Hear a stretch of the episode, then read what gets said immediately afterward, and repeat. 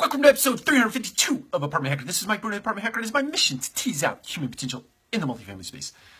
So we're in the book Scaling Up Excellence, and we're talking about a chapter two and uh, Buddhism approach to scaling up excellence and a Catholicism uh, approach to scaling up excellence. And the, the two the difference between the two is the Catholicism uh, avenue of scaling up a business is really about uh, strong disciplines, uh, strong routines, strong policies and procedures and things of that nature. Where a Buddhist approach would be more uh, adaptive to a particular business environment uh, and not so rigid in nature. So um, one of the examples is I, is I thought through the multifamily space and one of the ways that the application of, let's say, uh, the Catholic approach is um, so to, to maintain consistency across your brand, meaning your, um, your offices look the same, uh, the way your people dress looks the same, the way that you're,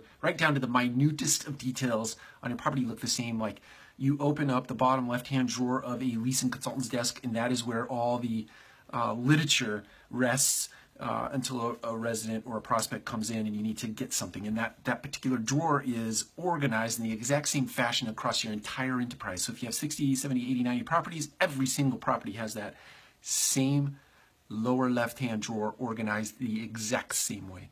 The uniforms are the exact. The name tag and the way that you position that on your chest is the same. It, the way that you uh, uh, structure your renewal process is precise. Everything about your multifamily operation is exactly the same across every uh, piece of your enterprise.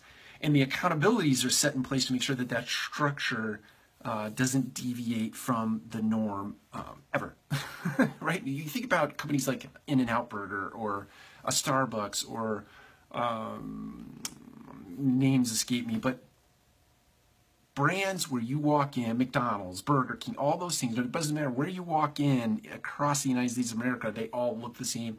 The experience is roughly the same.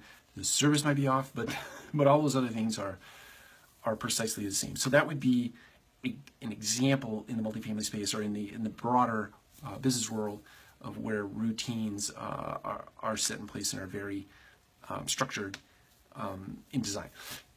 There is a value in that because there is an incredible consistency, not only from an employee's perspective, but from a consumer's perspective. And it's very efficient in the sense that any employee um, can go to a sister property or a sister store and they can step right in and they know exactly what to do aside from uh, on a multifamily property, maybe learning the property or learning the way the, the buildings are numbered or the key system works or all, all of those things. But for the most part, um, it makes your brand really consistent in nature. So tomorrow we're going to talk about a, more of a Buddhist approach. I'm going to try to think through some examples of how uh, that applies to the multifamily space because I think multifamily is a blend of those two things, and it's necessary to blend those two things. But I'd be happy to hear your thoughts and excited to hear them. Take care. We'll talk again soon.